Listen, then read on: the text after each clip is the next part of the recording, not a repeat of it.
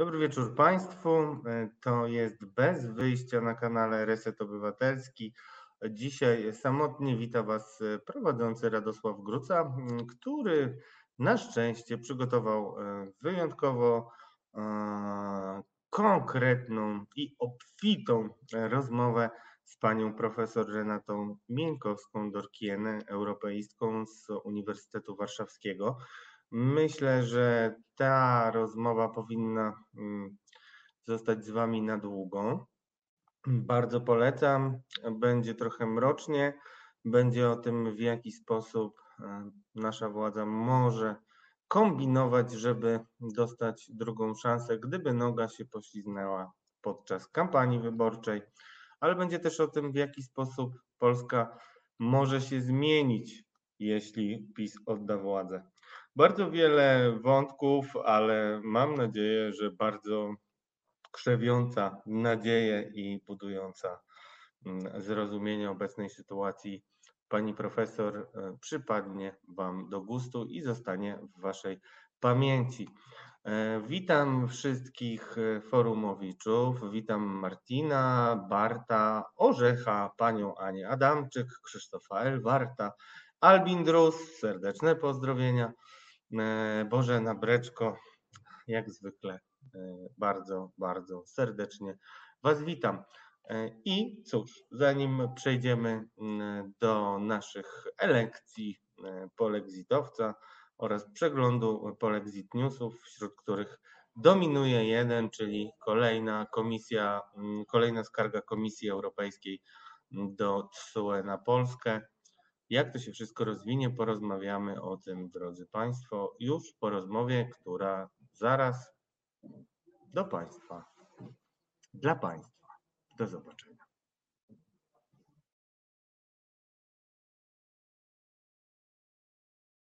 Jest pani profesor Renata Minkowska-Norkiene. Dzień dobry. Dzień dobry, panie redaktorze, dzień dobry Państwu. Dziękuję, że przyjęła Pani zaproszenie. Szkoda, że musimy rozmawiać o mm, znowu przykrej mm, dla Polski mm, i wszystkich obywateli decyzji Komisji Europejskiej, czyli skierowania sprawy y, do CUE. Podkreślmy, że nie jest to kwestia za którą odpowiadają wszyscy Polacy, ale jest to konsekwentna antyunijna polityka rządu. Pani profesor, dlaczego komisja zdecydowała się skierować sprawę? Czego dotyczy, jakie mogą być konsekwencje? Mhm. No właśnie, jak pan redaktor zaczął od tego, że to jest przykra dla nas wszystkich sprawa, to ja bym do końca sprawy w ten sposób nie ujęła, e, dlatego że e, tak naprawdę to Komisja Europejska skierowała tę sprawę do Trybunału Sprawiedliwości Unii Europejskiej. Za chwilę wyjaśnię, o, o co w niej chodzi po to, żeby umożliwić Polakom dostęp do e, wolnego sądownictwa, dostęp do ochrony prawnej, której bez um, takiego zapewnienia na poziomie europejskim Polacy po prostu nie będą mieli. A to dlatego, że między innymi jednym z, jednym z elementów um, tego wniosku Komisji do Trybunału Sprawiedliwości Unii Europejskiej jest właśnie e, zakwestionowanie tego, co Polska robi w kontekście naruszenia przez Polskę artykułu 19 ust. 1 Traktatu o Unii Europejskiej, który mówi o tym, że właśnie e, wszyscy obywatele Unii Europejskiej mają prawo do skutecznej ochrony sądowej. W obecnej sytuacji prawnej, kiedy nasz Trybunał Konstytucyjny jest i nielegalnie wybrany, nielegalnie ustanowiony, z także nielegalnie e, ustanowioną prezes Trybunału e, i wydaje orzeczenia, które również mają e, charakter w wielu przypadkach po prostu nie w pełni legalny. I to wynika nie tylko z tej obecnej skargi komisji, czy z tego, co komisja wcześniej robiła, tylko to wynika na przykład z orzeczenia też Europejskiego Trybunału Praw Człowieka, w sprawie Xeroflor. To wynika z y, no, sytuacji prawnej, w której my wiemy, że zostali powołani sędziowie dublerzy. Tego w ogóle być nie powinno w kontekście polskiej konstytucji, rzecz jasna, bo Trybunał Konstytucyjny jest um, organem konstytucyjnym. Więc jeżeli bierzemy to wszystko pod uwagę, to Komisja Europejska, kierując sprawę do Trybunału Sprawiedliwości Unii Europejskiej, próbuje w ten sposób chronić Polaków przed nielegalnymi działaniami tej władzy i przed nielegalnym działaniem sądów czy trybunałów, które ta władza obsadziła w zasadzie z klucza politycznego. Więc to, to jest jakby pierwsza uwaga, ale wracając do tego, co jest przedmiotem E, tego e, wniosku do Trybunału Sprawiedliwości Unii Europejskiej. Jest to piąta skarga Komisji Europejskiej, to znaczy należy wziąć pod uwagę fakt, iż e, nie mamy do czynienia z niczym nowym. To nie jest tak, że jest to absolutnie przełomowy moment, kiedy, proszę bardzo, Komisja Europejska tutaj wnosi um, tę skargę do, do Trybunału Sprawiedliwości Unii Europejskiej jakby zupełnie bez żadnego wcześniejszego kontekstu. Trzy skargi, to jeszcze bardzo wa warto podkreślić, czy trzy sprawy, które się toczyły przed Trybunałem Sprawiedliwości Unii Europejskiej, Polska, polski rząd przegrał. To znaczy Komisja Europejska rzeczywiście w orzeczeniach Trybunału Sprawiedliwości Unii Europejskiej, miał, e, e, Europejskiej jej została przyznana racja w kwestii właśnie e, ochrony Polaków przed tymi działaniami e, niepraworządnymi, bo w zasadzie we wszystkich tych sprawach chodziło o kwestie związane z praworządnością, a jedna mm, sprawa wciąż się toczy w TSUE. No i teraz mamy tę nową sprawę. Ta nowa sprawa dotyczy w zasadzie oprócz legalności powołania samego Trybunału Konstytucyjnego, która już została zakwestionowana we wspomnianym przeze mnie wyroku Europejskiego Trybunału Praw Człowieka, który wyraźnie orzekł, że polski Trybunał Konstytucyjny nie jest w pełni legalnym trybunałem, nie jest w pełni legalnym ciałem sądowniczym. E, oprócz tego dochodzą jeszcze dwie kwestie. To są orzeczenia Trybunału Konstytucyjnego pod kierunkiem, nie wiem czy Państwo to pamiętają, e, Julii Przyłębskiej i Stanisława Piotrowicza z 2021 roku.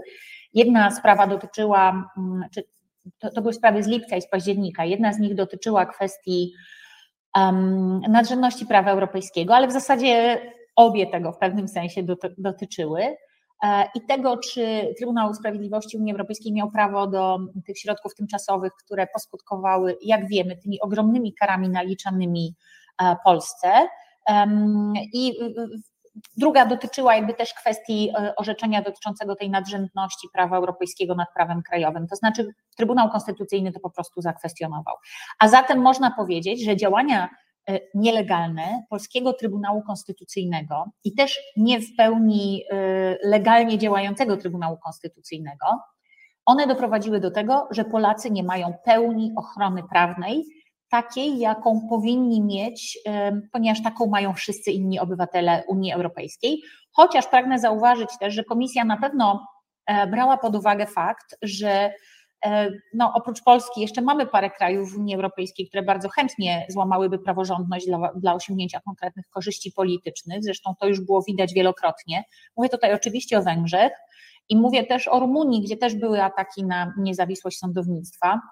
Więc jeżeli chcemy być w tym, właściwie już jesteśmy w tym y, niechlubnym gronie, mało tego, w Polsce no, doszło do sytuacji, w której w jawny sposób Trybunał Konstytucyjny, czy ten quasi Trybunał Konstytucyjny, stwierdził, iż prawo europejskie może Polaków nie obowiązywać. No to, to nie jest nic do, dobrego dla Polaków. Ja pragnę też podkreślić, że to e, wpisuje się absolutnie w łamanie praworządności w ten sposób, że po prostu pokazuje, że są równi i równiejsi, tak? To znaczy Polacy mogą nie być w pełni chronieni, ale na przykład już przedstawiciele władzy, czemu nie? Bo przecież Trybunał Konstytucyjny przedstawicielom władzy krzywdy nie zrobi. E, jest wiele spraw w Trybunale Konstytucyjnym, które dotyczą chociażby teraz ta, ta najważniejsza chyba sprawa, z którą mamy do czynienia, czyli kwestia Sądu Najwyższego i tej nowej ustawy o Sądzie Najwyższym którą skierował do Trybunału Konstytucyjnego, ale w trybie prewencyjnym, czyli uniemożliwiającym w tej chwili wejściu jej w życie, wejście jej w życie, prezydent Andrzej Duda. Więc tak naprawdę mamy do czynienia z sytuacją, w której Polacy są pozbawiani środków europejskich, bo środki z KPO nie mogą na razie ruszyć właśnie dlatego, że Trybunał Konstytucyjny nie jest w pełni legalny, że nie mamy pełni ochrony prawnej jako Polacy. I to też może oznaczać, że na przykład władza będzie, mając te sądy w swoich rękach i trybunały, będzie mogła wykorzystywać środki unijne nie na ten cel, na jaki powinny zostać wykorzystane, a powinny one być wykorzystane na, mm, wiadomo, poprawę stanu polskiej gospodarki, w tym przedsiębiorstw, w tym drobnych przedsiębiorstw, a nie kolegów ministra czy kolegów jakiegoś tam um, ważnego polityka y, opcji rządzącej. Więc szczerze mówiąc, a widzimy, że ta władza ma sporo y, problemów, powiedzmy, z trzymaniem się standardów i etycznych, i, i w pełni legalnych dotyczących kwestii no, rozdzielania rozmaitych funduszy, więc Unia Europejska chce zapobiec sytuacji, w której te środki będą mogły być rozdzielane niezgodnie z tymi zasadami, które określiła sama Komisja Europejska i określiła sama Unia Europejska. Polska się na nie zgodziła, bo zgodziły się na nie wszystkie państwa członkowskie. Więc szczerze mówiąc, to Komisja Europejska po prostu chroni polskich obywateli, czy próbuje chronić polskich obywateli, a Trybunał Sprawiedliwości Unii Europejskiej weźmie to oczywiście pod uwagę, ten, ten wniosek Komisji, no i zdecyduje, o tym, czy rzeczywiście komisja ma uzasadnione y, argumenty dotyczące właśnie tej kwestii. Tak? I pamiętajmy, że jest to już, tak jak powiedziałam, piąta sprawa, a trzy komisja już wygrała, tak? Więc w tych trzech sprawach komisja e, zrobiła wszystko, żeby polskich obywateli ochronić. Tymczasem nasz rząd, na przykład, w tej w jednej z spraw, mówię tutaj o tej sprawie, w której mamy naliczoną tę ogromną karę, w zasadzie pozbawia Polaków tych środków, to znaczy ta kara to będzie kara, którą de facto poniesiemy my jako podatnicy. I y, ponosimy my tak naprawdę jako ci, którzy mogliby uzyskać fundusze europejskie, ale ich nie uzyskają, dlatego że nasz rząd ich w tej chwili nas pozbawia. Także to warto podkreślić, że to, co w tej chwili, czy w ogóle fakt, że nie są przestrzegane te orzeczenia Trybunału Sprawiedliwości Unii Europejskiej dotychczasowe, to też jest coś, co y, negatywnie odbija się na Polakach, ponieważ są oni pozbawiani po prostu środków finansowych przez nasz rząd. No już y, y, pozostawię jakby otwarte pytanie, jak to nazwać, tak? Czyli takie otwarte, oczywiste pozbawianie nas pieniędzy, które powinny do nas dotrzeć, tak? To już wszyscy nasi y, słuchacze i widzowie będą mogli sami odpowiedzieć na to pytanie, co to jest.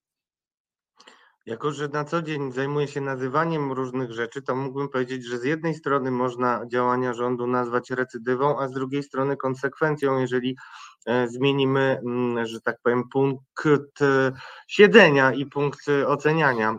Natomiast Panie redaktorze, ja bym mogła powiedzieć, że sytuacja, w której ktoś zabiera nam pieniądze, które należą do nas, to jest po prostu kradzież, tak?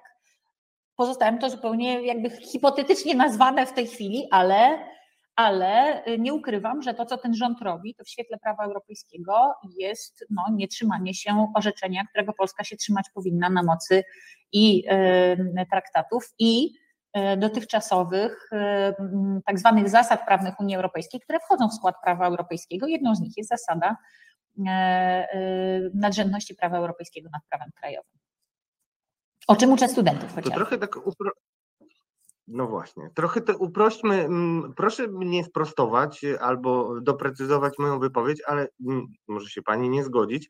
Ja mam takie wrażenie, że TSUE, nasz, pol, nasz polski rząd, a mówiąc wprost, y, Zjednoczona Prawica, zachowuje się bardzo podobnie jak wcześniej zachowywała się w stosunku do y, Sądu Najwyższego, czyli kontestuje po prostu sens i praworządność w działaniach TSUE, tak można nawet powiedzieć. Natomiast będzie skazana na porażkę, ponieważ e, tutaj nie da się zmienić składu TSUE, więc wygląda to na e, polityczną rozgrywkę zorientowaną na to, żeby po prostu działać w myśl divide impera i tutaj będę się też posiłkował wypowiedzią z wczoraj, kiedy przedstawiciele rządu mówili, że już rozmawiali z komisją, tam jest pozytywne e, podejście, podczas gdy my wiemy, że generalnie komisja jako całość e, jest konsekwentnie, mm, no konsekwentnie stoi na stanowisku, że praworządność nie jest kwestią, którą można jakkolwiek politycznie traktować i nią jakkolwiek handlować. Mm, tak, ma Pan absolutną rację, to znaczy ten nasz rząd w ogóle i przedstawiciele rządu w ogóle zachowują się w sposób dosyć ciekawy. To znaczy, ja akurat, ponieważ w tej chwili jestem w Luksemburgu, e, będąc na urlopie naukowym i często odwiedzam Trybunał Sprawiedliwości Unii Europejskiej, co najmniej raz w tygodniu, czasami częściej, też rozmawiam z wieloma sędziami, z rzecznikami generalnymi, adwokatami generalnymi i um, cały czas słyszę takie informacje, że Polacy swego czasu wysyłali rozmaite sygnały do, do CUE, i były to sygnały, które często były sprzeczne wzajemnie. To znaczy, było i zastraszanie, było i, były i obiecanki, były i um, y, sytuacje, w których y, no, przedstawiciele Polski prosili o wyjaśnienia, tak, bo oni nie do końca wiedzą, jakim się, na jakim terytorium się poruszają, więc to też niezbyt dobrze świadczy o profesjonalizmie tej opcji rządzącej. Wielokrotnie były takie sytuacje.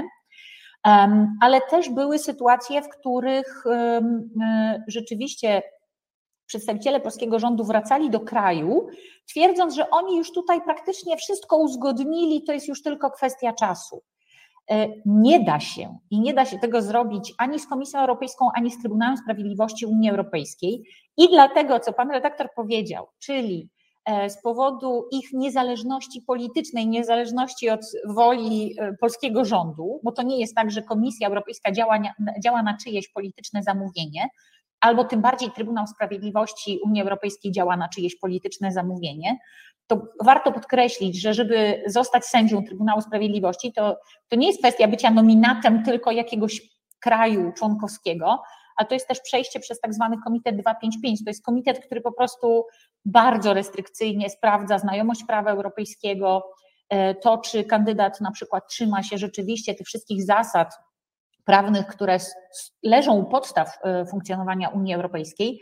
Więc to naprawdę nie jest tak, że tam idą ludzie, którymi można manipulować. Oczywiście e, to, to są też ludzie, tak? E, nie, nie jacyś nadludzie, natomiast to w ogóle nie zmienia faktu, że zarówno Komisja Europejska, jak i Trybunał Sprawiedliwości Unii Europejskiej są to ciała niezależne politycznie, a także niezależne od państw członkowskich. I to warto podkreślić, bo czasami polscy przedstawiciele polskiej opcji rządzącej o tym zapominają. To jest pierwsza sprawa.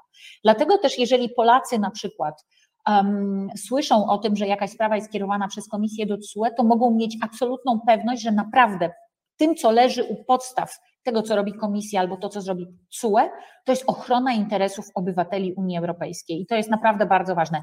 Często, niestety, e, ta ochrona musi dotyczyć ochrony obywateli przed działaniami własnego rządu. To jest przykre. Dla mnie, jako politolożki, to jest e, niesamowicie przykre, że ja muszę coś takiego mówić o, o działaniach własnego rządu, ale ponieważ akurat w przypadku Polski my to też badamy dosyć dogłębnie. Następuje proces dedemokratyzacji, łamania zasad praworządności, łamania konstytucji, więc jakby tutaj no to, to nie jest niczyja wina poza, poza oczywiście tą opcją rządzącą. Ja wyobrażam sobie, że Polacy nie głosują na Prawo i Sprawiedliwość, czy na w ogóle Zjednoczoną Prawicę, dlatego że wyobrażają sobie, że y, oni złamią konstytucję i będą działać wbrew interesowi obywateli. Tak? To się często dzieje po prostu dlatego, że władza nie ma przed tym zahamowań i że władza właśnie politycznie y, podporządkowuje sobie te wszystkie instytucje, które powinny pozostać niezależne. I właśnie dlatego Polacy na całe szczęście mogą liczyć jeszcze na Unię Europejską. Problem jest taki niestety, że ten rząd właśnie zniechęca do siebie y, Unię Europejską i że często po prostu postępuje wbrew temu, co powinien robić w ramach Unii Europejskiej, e, czyli nie trzyma się chociażby y, tego orzecznictwa TSUE, czy nie wykonuje e, orzeczeń, czy nie współpracuje z Komisją Europejską. Komisja zawsze zaczyna od dialogu, to jest podstawowa zasada. Więc jeżeli ten dialog nastąpił, a teraz Komisja kieruje sprawę do TSUE, to znaczy, że Polska po prostu w tym dialogu nie uczestniczyła w sposób konstruktywny, czyli mówiąc bardzo kolokwialnie, już w tej chwili można włożyć między bajki takie tłumaczenie polskiego rządu, że jest jakiś dialog z Komisją Europejską, który jest konstruktywny i tutaj już za chwilę będą odblokowane środki z KPO i w ogóle wszystko wygląda pięknie. Gdyby tak było, to Komisja by nie kierowała sprawy do Trybunału Sprawiedliwości Unii Europejskiej. Zresztą ja pragnę podkreślić, że nawet jak sprawa już zostaje skierowana, to tak czy inaczej może do takiego dialogu dojść, bo na przykład w Niemczech jest to sławiona sprawa, gdzie Trybunał Konstytucyjny niemiecki przecież podjął decyzję, która nie była zgodna z, z, orzeczeniem Trybunału Sprawiedliwości Unii Europejskiej i my to też badaliśmy jako taki przykład, kiedy proszę bardzo, taki silny kraj członkowski, a też podważa wyrok CUE, ale właśnie wtedy nastąpił dialog między instytucjami europejskimi a instytucjami niemieckimi i ten dialog doprowadził do wycofania skargi, do rozwiązania tej sprawy. Co więcej, on doprowadził do tego, że jest teraz więcej Unii Europejskiej w Niemczech, więcej regulacji europejskich obowiązuje Niemców, ale są bardziej jasne, lepiej doprecyzowane, więc tak naprawdę to y, niemieckie orzeczenie doprowadziło do tego, że jest więcej Unii Europejskiej w Niemczech. W Polsce niestety działa to zupełnie inaczej, tego dialogu nie ma, a Unii Europejskiej jest coraz mniej. I to jest dla Polaków, którzy są przecież bardzo proeuropejscy i to pokazują każde kolejne badania. Zresztą też pragnę podkreślić, bo może nasi widzowie tego nie wiedzą albo nie, są zapoznani z wynikami Eurobarometru, ale kolejne wyniki badań opinii publicznej w Unii Europejskiej pokazują, że jest coraz silniejsze zaufanie, coraz większe zaufanie do Unii Europejskiej, silniejsze przekonanie, że Unia Europejska lepiej radzi sobie z zarządzaniem kryzysami, włącznie z kryzysem z którym mamy do czynienia ostatnio, czyli po prostu z wojną za naszą wschodnią granicą. Wcześniej dotyczyło to oczywiście COVID-u, jeszcze wcześniej kryzysu migracyjnego, że znacznie lepiej sobie radzi niż rządy krajowe. W Polsce ten odsetek um, osób, które wierzą, że Unia Europejska znacznie lepiej sobie radzi, jest wyjątkowo wysoki. Jest jednym z najwyższych w tym regionie i w ogóle jednym z najwyższych w całej Unii Europejskiej. Także widać, że Polacy dużo bardziej ufają Unii Europejskiej niż własnemu rządowi. I to się przybija absolutnie. Kolejną kwestią jest też to, że mm, Polacy wierzą, że Unia Europejska ma rację w tym konflikcie między, między polskim rządem a Unią Europejską i Polacy naprawdę chcieliby, żeby polski rząd po prostu spełnił um, y, wymagania postawione przez Komisję Europejską, na które się sam polski rząd zgodził i żeby wykonał orzeczenie Trybunału Sprawiedliwości Unii Europejskiej, choćby też po to, żebyśmy już więcej nie płacili tych pieniędzy, które, e, które y, no, wynikają z kar, tak, bo one są potrącane nam Polakom. Więc szczerze mówiąc, to dużo jest takiego pewnie takiego myślenia życzeniowego w tym, co mówią przedstawiciele polskich władz. Jedno jest pewne, oni pewnie jakieś tam rzeczy mówią na użytek swojego elektoratu, który jest też proeuropejski, że tutaj jest dialog i tak dalej, ale kolejne kroki dokonywane przez y, y, instytucje europejskie pokazują, że ponieważ Polska niewystarczająco, polski rząd niewystarczająco chroni obywateli, to musi to robić Komisja Europejska i tam o żadnym dialogu mówić, czy konstruktywnym dialogu, o tak, mówić nie możemy, więc y, zresztą to, to samo przebija z tych wypowiedzi tutaj urzędników europejskich, że Polacy po prostu przyjeżdżają często nieprzygotowani albo przyjeżdżają y, y, tak naprawdę pełni frazesów e, o charakterze absolutnie politycznym, z którymi się nie da dyskutować, bo, bo tak jak słusznie Pan zauważył, a ja to potwierdziłam, to nie są instytucje, które działają na czyjeś zamówienie polityczne, więc tam trzeba mówić o konkretach, mówić właśnie o ochronie obywateli, o tym, jak Polska zamierza to zrobić, tak? Jak zamierza doprowadzić do tego, żeby środki europejskie były wydawane rzetelnie i rzeczywiście obywatelom, a nie jakimś tam znajomym królika. I tu Polacy bardzo często, przedstawiciele polskiego rządu, co ważne, bardzo często po prostu nie mają nic ciekawego do powiedzenia, ani nic takiego, co by przekonało instytucje europejskie. Ale spróbujmy na chwilę popatrzeć e, szerzej i cofnąć się też e, w czasie, bo tutaj ta historia dotycząca Komisji Europejskiej, mam wrażenie, zbudowane na rozmowach między innymi z politykami Solidarnej Polski, ma służyć temu, żeby koniec końców można było pokazać, że komisja jest podzielona, by prawdopodobnie gdyby nie było wpływu wrogich nam państw, oczywiście wiemy o kim mówimy, mówimy o Niemczech, które jest, e, Niemcy są pokazywane jako państwo chętne do zdominowania Europy i zbudowania superpaństwa. Nawet dzisiaj widziałem nasączoną młodzież e, propisowską, która na Twitterze tak agituje i pokazuje superpaństwo i flagę niemiecką.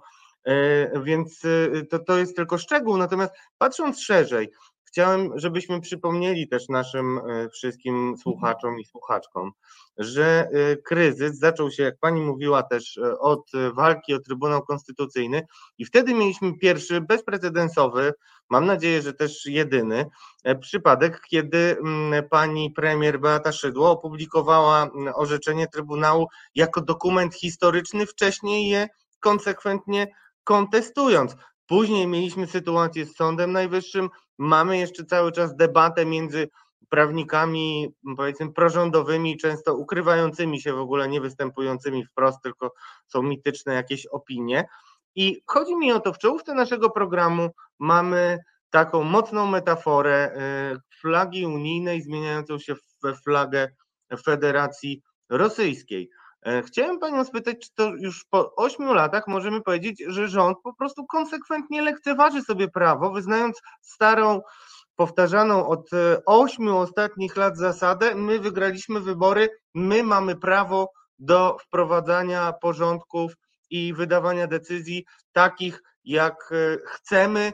W zasadzie kwestie prawa to zawsze są dyskusyjne, ile prawników, tyle opinii i w ten sposób jakby konsekwentnie utrzymujemy i wzmacniamy autorytatywne tendencje naszej władzy, konsekwentne przez 8 lat. Czy możemy tak powiedzieć? Panie redaktorze, e, jako naukowczyni jestem zobligowana do niuansowania, do wyjaśniania zawiłości rozmaitych, ale zadam To takie bardzo proste pytanie właściwie naszym, na, na, naszym e, widzom. Czy Władimir Putin nie jest wybierany w wyborach?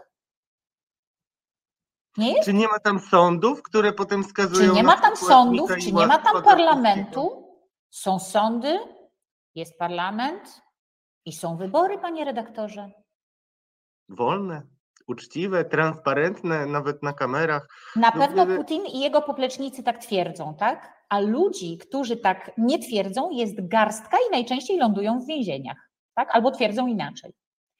Więc ja odniosę się tylko do tego, że gdybyśmy naprawdę wierzyli w demokrację tylko taką, że ktoś wygrywa wybory i hulaj dusza, piekła nie ma i teraz robi co chce, to nie wyobrażam sobie, żeby Polacy chcieli takiej właśnie demokracji w oparciu o taką właśnie jej definicję i taką, taki właśnie jej kształt. W to po prostu nie uwierzę, bo Polacy jednak nie są mimo wszystko samobójcami, to po pierwsze. Po drugie, no to się właśnie może tak skończyć. Znaczy, pierwsza decyzja Putina po tym, jak objął władzę, taka istotniejsza z perspektywy dedemokratyzacji, to było przejęcie Trybunału Konstytucyjnego.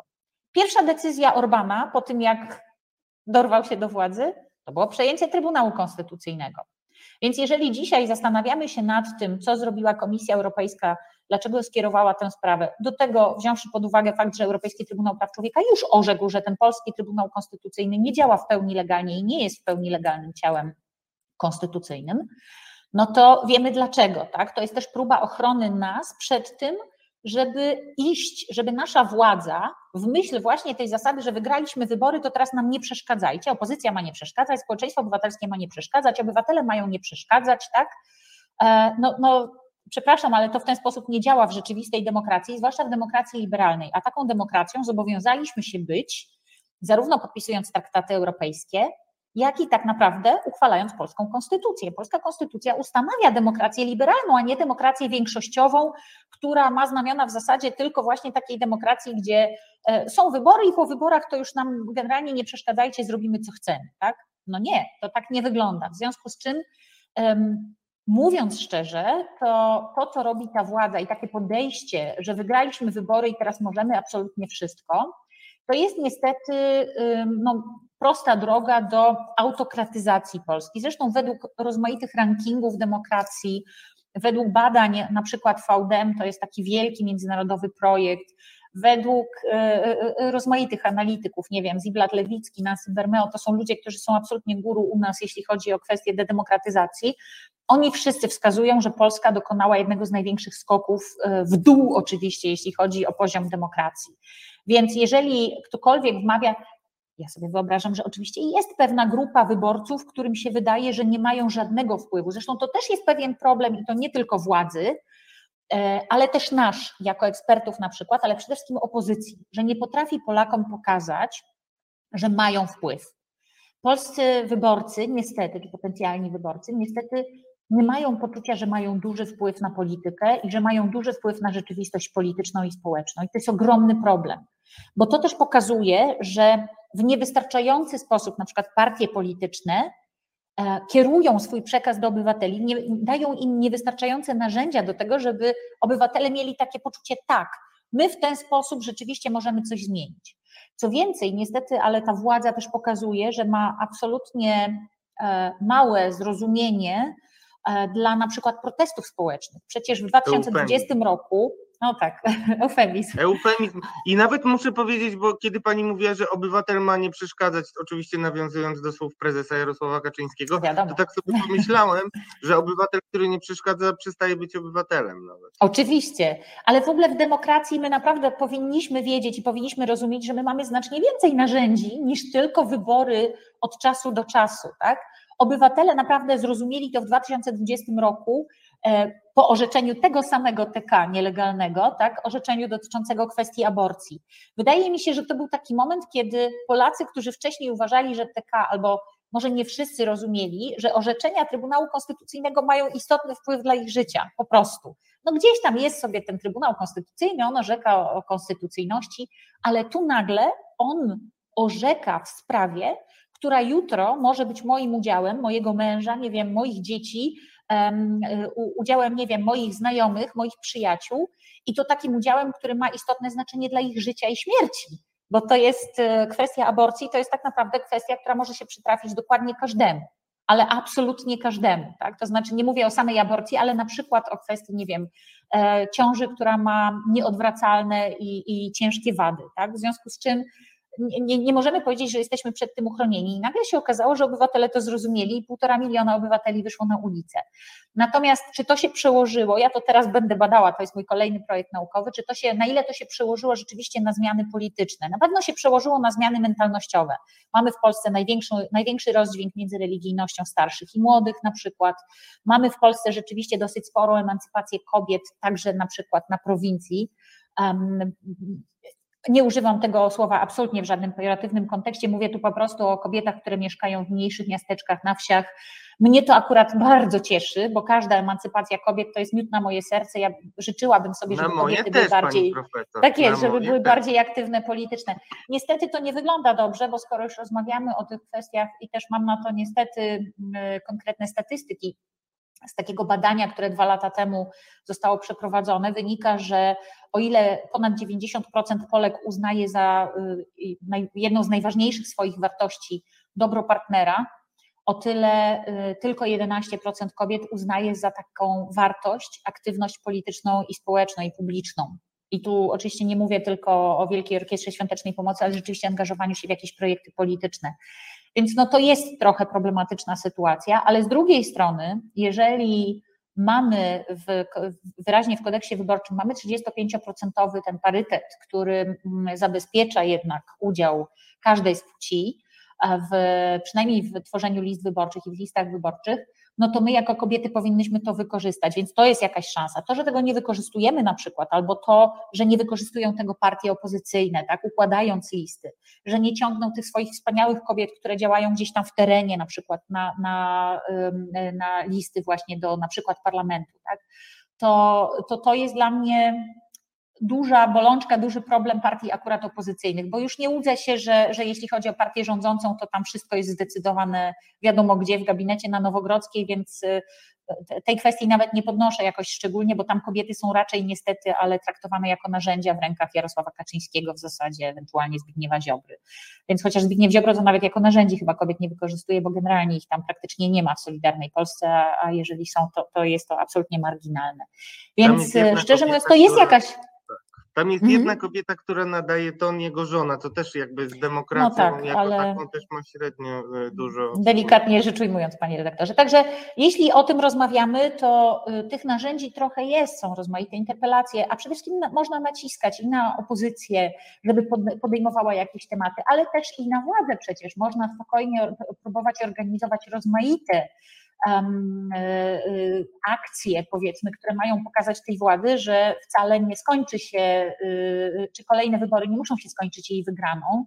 To może oczywiście wpłynąć w ten sposób, że i to się stało zresztą, że były próby majstrowania przy kodeksie wyborczym, które niestety prawdopodobnie skończą się tym, że ten kodeks zostanie zmieniony i nie zostanie uwzględniony nawet fakt, że mamy przecież tę, tę ciszę, która powinna trwać, no ale y, od 20 lutego zgodnie z tym kalendarzem wyborczym, z jakim powinniśmy mieć do czynienia, no ale mimo wszystko można próbować pokazywać, że nie ma pewności, że partia rządząca wygra wybory ponownie, no i wtedy już e, jest większa szansa na to, że ta partia rzeczywiście mm, popełni jakieś błędy. Poza tym Unia Europejska też właśnie to jest dobre, dobre miejsce, w którym można próbować walczyć o naszą ochronę, tak? w związku z czym ta proeuropejskość Polaków w dużej mierze jest też jakimś tam e, parasolem ochronnym nad nami. Tak? My, wojna to uświadomiła absolutnie z całą mocą, że poza Unią Europejską bylibyśmy po prostu w ogromnym niebezpieczeństwie. Oczywiście poza NATO także, ale w pewnym sensie to idzie przecież y, w parze, a te wartości europejskie to jest coś, co nas też chroni, tak? To jest coś, y, za co Ukraińcy w tej chwili oddają swoje życie. Więc jeżeli rzeczywiście chcemy, rozumiemy, co jest w tej chwili na szali, to powinniśmy rozumieć, że te wartości europejskie powinniśmy też podzielać. Na pewno nie jest podzielaniem wartości europejskich narracja antykobieca, narracja anty-LGBTQ, bo to jest narracja antyludzka po prostu.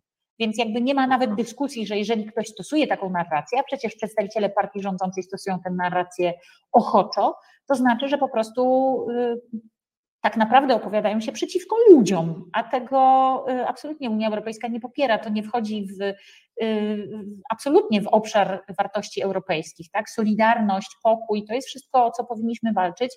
I szczerze mówiąc, to naprawdę, jeżeli przedstawiciele polskiej polityki w jakikolwiek sposób wykluczają kogokolwiek, to znaczy, że y, no nie możemy mówić, że, że to są ludzie, którzy to, co deklarują, tak? Pokój, wsparcie dla Ukrainy, tak, proeuropejskość i tak dalej, że oni rzeczywiście to realizują.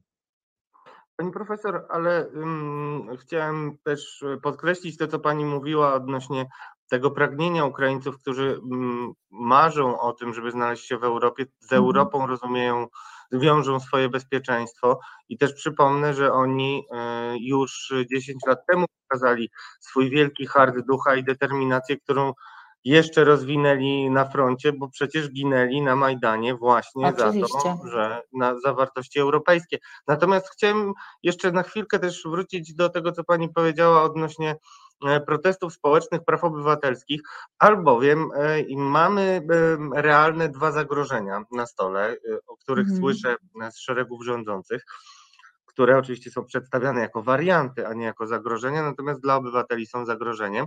I chodzi o dwie kwestie. Chodzi z jednej strony o możliwe wprowadzenie stanu wyjątkowego, który by opóźnił co tak. najmniej wybory, a z drugiej strony, a z drugiej strony i tutaj też istotny wątek praworządności, no istnieje taka nadzieja, że Izba, która y, uznaje wybory w Sądzie Najwyższym, będzie wyjątkowo życzliwa i albo przyklepie pewne mm, no powiedzmy nieprawidłowości wyborcze. Nieprawidłowości, albo wręcz jakby zarządzi dogrywkę, czyli nie uzna wyborów, jeżeli one będą korzystne. Przegrane teraz, przez władzę. Mhm. Tak, więc chciałem zapytać, y, y, nie, nie będziemy się bawić we wróżbitów, drodzy Państwo, mhm. natomiast ja zostawiam to na stole i, i o, uprzejmie wszystkich y, przed tym przestrzegam, bo autentycznie czuję obawę, że tak może być.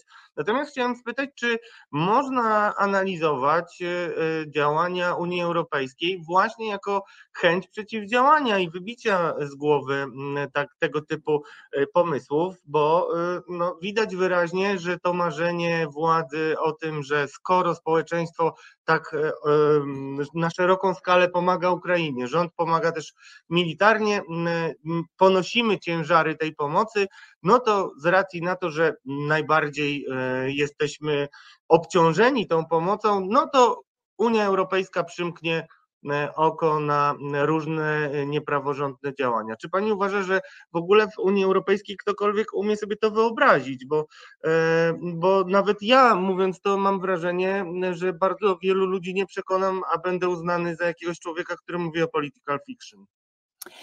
Dobrze, to zacznę od tego, panie redaktorze, że w 2015, 16, 17 roku My, jako politolodzy, bardzo ostrożnie prognozowaliśmy cokolwiek, jeśli chodzi o prawo i sprawiedliwość i w ogóle zjednoczoną prawicę. Naprawdę dużo rzeczy nie mieściło nam się w głowie po prostu. Więc bardzo ostrożnie o nich mówiliśmy i też podnosiły się głosy, e, to wszystko jest właśnie political fiction, tak źle na pewno nie będzie. I proszę bardzo, okazało się, że było e, często nawet gorzej niż nam się wydawało. Więc jestem absolutnie daleka od tego, żeby być wyłącznie ostrożną. Zresztą jako naukowczyni ja mam obowiązek pokazywać, jakie są różne warianty, w zależności od rozmaitych czynników, które mają wpływ na e, określoną sytuację. Tak? Sądząc po tym, e, co się stało w kontekście kodeksu wyborczego, e, czy to zadziała, to, to jest jakby zupełnie inna sprawa, ale mogę powiedzieć, że chociażby te dyskusje, które w tej chwili trwają, dotyczące właśnie tego, że nie ma potrzeby, nie ma konieczności na przykład przestrzegania tej ciszy, tak, od 20 lutego do dnia wyborów, czyli niemożności zmiany wówczas niczego w kodeksie wyborczym i w ogóle w prawie wyborczym. I takie głosy, że a to jest zmiana, która w zasadzie na nic nie wpływa, tak, więc tutaj nie ma, nie ma z tym problemu. Z drugiej strony y, doświadczenie, i to jest niestety bardzo niepokojące, bo jeżeli mówią tak przedstawiciele władzy, to znaczy, że oni bardzo swobodnie traktują to, co my jako naukowcy i konstytucjonaliści traktują bardzo poważnie. Tak? To znaczy, jeżeli zostało to wprowadzone, to zostało wprowadzone właśnie po to, żeby żadna partia nie majstrowała przy wyborach przed wyborami, tak, żeby zwiększyć swoje szanse na zwycięstwo, bo wtedy te wybory mogą nie być w pełni uczciwe, nie, mogą nie być w pełni rzetelne, mogą po prostu nie mieścić się w tych pięciu przymiotnikach, w których się mieścić powinny konstytucyjnie i koniec. Tak? Poza tym wtedy obywatele rzeczywiście nie będą mieli żadnej pewności, że zwyciężyła opcja, którą oni rzeczywiście wygrali. Tak? Więc o tym, że będzie w Polsce w pełni demokracja, nie można wówczas mówić, bo zaistnieje przypuszczenie, że tak nie jest. W związku z czym e, ja naprawdę jestem daleka od tego, żeby mówić o takim wariancie, że rzeczywiście władza może wprowadzić stan wyjątkowy. Poza tym pamiętajmy, że jeśli chodzi o na przykład kryzys na granicy polsko-białoruskiej, to też te wszystkie stany wyjątkowe, y, przedłużanie ich, to wszystko miało na celu też niedopuszczenie obywateli na przykład, czy organizacji y, pozarządowych do tego, żeby sprawdzać, jak wygląda sytuacja, niedopuszczania dziennikarzy. Więc jeżeli władza po to wprowadza stan wyjątkowy, bo przecież tam, no nie wiem, i tak były jakieś takie akcje obywatelskie, które miały służyć pomocy, humanitarnej pomocy tym ludziom. Zresztą były orzeczenia Europejskiego Trybunału Praw Człowieka, które piętnowały polski rząd za tego typu działania, a mimo wszystko nikogo to nie obeszło w polskim rządzie, tak i dalej były prowadzone te działania w całkowitej tajemnicy przed um, dziennikarzami, przed obywatelami, przed organizacjami obywatelskimi, to znaczy, że ta władza ma potencjał na to, żeby wprowadzić stan wyjątkowy tylko i wyłącznie instrumentalnie, a nie dlatego, że naprawdę jest potrzebny. Więc y, ja nie powiem panu na 100%, że to nie nastąpi, ponieważ jest to political fiction i ja sobie tego nie wyobrażam. Oczywiście, że to sobie wyobrażam, bo od tego jestem, żeby mówić też, że takie rzeczy są możliwe, ponieważ są już przesłanki, które pokazują, że ta władza już takie narzędzie wykorzystała. Oczywiście w innych okolicznościach i przy zachowaniu wszelkich proporcji. Ale pamiętajmy, Ale że wystarczy. Był, test był, oczywiście, test, test był i w pewnym sensie zadziałał. To znaczy rzeczywiście no Polacy zostali odcięci od informacji dotyczącej tego, co się działo tam dokładnie na granicy. Tak? Więc to jest jakby jedna kwestia. Druga kwestia jest taka, że ta władza może się również, sądząc po tym, co teraz się dzieje, jeśli chodzi na przykład o tworzenie takiej alternatywnej, alternatywnego systemu na przykład organizacji, instytucji, do których są wyprowadzane państwowe pieniądze. Mówię tutaj o rozmaitych instytutach, NGO-sach, organizacjach pozarządowych, które są ustanawiane, E, dla których są kupowane wille i wille to tylko wierzchołek góry lodowej, tak? Ale są rozmaite dotacje. Organizacja jest tworzona parę dni przed konkursem, tak? Konkurs jest przedłużany. dokładnie, przed NCBR, który dokładnie, który ma działać na rzecz przecież innowacyjności polskiej gospodarki, tak? Wykorzystywania wyników badań naukowych, żeby y, prowadzić do tego, żeby, żeby w Polsce było, nie wiem, była E, choćby e, bardziej zmodernizowana nawet cała ta sfera wojskowa, tak? Przecież to jest super istotne. Albo żeby były nowoczesne technologie, które nas uniezależnią na przykład od Rosji czy od Chin, powiedzmy, w kontekście półprzewodników, w kontekście w ogóle materiałów, które, na które w tej chwili jesteśmy niestety, czy na których import jesteśmy skazani, tak? I nagle zamiast robić coś takiego, zamiast inwestować właśnie w te nowoczesne technologie, to władza wyprowadza środki do kogoś, kto jest szemrany, mocno podejrzany. No oczywiście będzie się toczyło jakieś tam postępowanie, zobaczymy jak to będzie wyglądało, ale już sami przedstawiciele władzy pokazują, że to nie, nie było w pełni zgodne z procedurami, tak, i że to nie było w pełni legalne. Więc jeżeli już sami przedstawiciele władzy już mówią, tak, to było nadmierne, y, zaczniemy śledztwo, już nikt zaczyna się tym interesować i tak dalej, no to nikt, który w pewnym sensie był związany przecież z władzą, ale się trochę usamodzielnił, to jeżeli bierzemy to pod uwagę, to no nie możemy mieć absolutnej pewności, że nagle w kontekście wyborczym to ta władza będzie czysta jak łza. No nie oszukujmy się, tak, tak nie musi być wcale. A to, z jakich skorzystają narzędzi, to jest zupełnie inna sprawa oczywiście. Ja mogłabym cały ich katalog wymienić, co może się wydarzyć, tak? I y, jakie to mogą być narzędzia nawet w kontekście obecnych zmian w kodeksie wyborczym przecież, to może być nacisk poprzez nagrywanie na przykład osób, które są w jakiś sposób y, niekorzystne dla władzy, na przykład wywieranie w ten sposób presji, tak, bo tam jest możliwość na przykład nagrywania samego aktu, albo mm, wprowadzanie takiej swoistej cenzury na przykład w ten sposób, tak. To może być oczywiście dowożenie na przykład do lokali wyborczych osób, które y, z wyników sondaży na przykład władzy wynika, że zagłosują właśnie na tę opcję polityczną, Także tam, tam manipulacji wyborczych może być całe mnóstwo i wcale nie jest wykluczone, że, że one mogą się pojawić w kontekście tych zmian, które są planowane na razie jeszcze, no bo jeszcze prace w Senacie nas czekają i, i podpis prezydenta ewentualny.